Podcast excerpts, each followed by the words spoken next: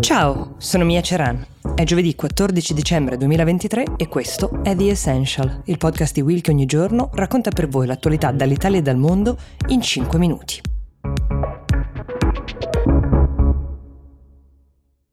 Non sono giorni semplicissimi per il miliardario sudafricano Elon Musk. È notizia di ieri che le autorità statunitensi, in particolare la National Highway Traffic Safety Administration, hanno ordinato il richiamo di circa 2 milioni di macchine Tesla in circolazione. Tesla di cui ovviamente Musk è il uh, proprietario. Stiamo parlando di quei veicoli elettrici che si guidano con l'autopilot, ovvero questo sistema di guida assistita in cui il veicolo uh, può compiere una serie di azioni per agevolare diciamo, il guidatore nella frenata, nell'accelerazione, nelle svolte. Non lo fa al posto suo, ma lo aiuta molto, potremmo dire. E soprattutto dovrebbe vigilare su quanto il guidatore sia attento a partire da una serie di segnali, primo tra tutti ad esempio il fatto che abbia le mani sul volante. Ecco, questo autopilot non funzionava benissimo, è venuto fuori dopo due anni di indagini, dopo aver analizzato quasi mille incidenti di cui si è studiata la dinamica, uh, incidenti ovviamente in cui erano coinvolte delle Tesla. Tecnicamente si chiama sempre un richiamo, cioè quando uh, si trova una partita fallata di uh, automobili in questo caso che devono essere uh, restituite al concessionario. Ecco, qui la tecnologia aiuta, basterà di fatto un aggiornamento di software senza che i proprietari delle auto siano costretti a recarsi al concessionario, però è un gran danno di immagine. Elon Musk ovviamente non è felice, ci tiene a sottolineare che in realtà statisticamente la Tesla resta una macchina più sicura paura delle altre, che l'incidenza di scontri e di incidenti è minore rispetto alla media, però qualcuno gli fa notare eh, che è un po' pericoloso il fatto che il prodotto venga di fatto testato sulle strade pubbliche per poi essere migliorato, per carità, ma stiamo sempre parlando di un beta testing un po' pericoloso. Ad oggi Autopilot permette, eh, oltre alle cose che vi ho citato, di far cambiare corsia all'auto mandando eh, soltanto un comando, di farla uscire o entrare in un parcheggio, parcheggio,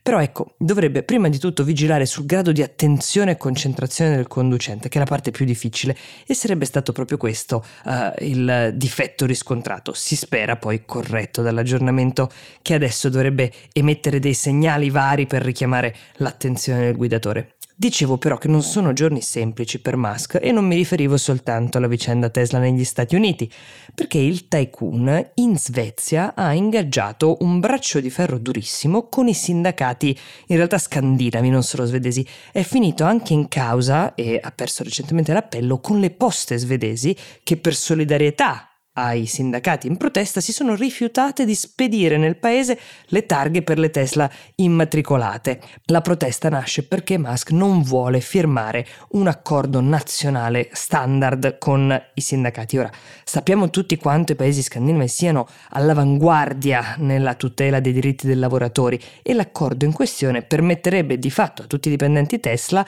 di avere gli stessi diritti degli altri lavoratori uh, svedesi, cioè la possibilità di rivolgersi al sindacato per negoziare gli stipendi, per discutere di quanti giorni di vacanza si abbia diritto, di quanto debbano essere pagati gli straordinari, questo tra le altre cose, sono esattamente le cose che Musk non ha nessuna intenzione di negoziare e per questo si è rifiutato di firmare il contratto nazionale standard il problema ora Musk non ce l'ha soltanto in Svezia, ma in tutti i paesi scandinavi perché gli scioperi si stanno estendendo man mano e da circa sei settimane la distribuzione delle macchine è messa in seria difficoltà. E non solo, uno dei più grandi fondi pensione danesi ha annunciato qualche giorno fa che avrebbe venduto tutte le proprie quote di Tesla, cosa che poi ha fatto, spiegando ai media, ai media che si occupano di finanza e di mercati, che quindi influenzano gli altri investitori, che questa azione è solo in linea con la loro filosofia di investimenti ragionati e sostenibili e che investire in un'azienda che si rifiuta di rispettare gli accordi sindacali che riguardano la vita dei lavoratori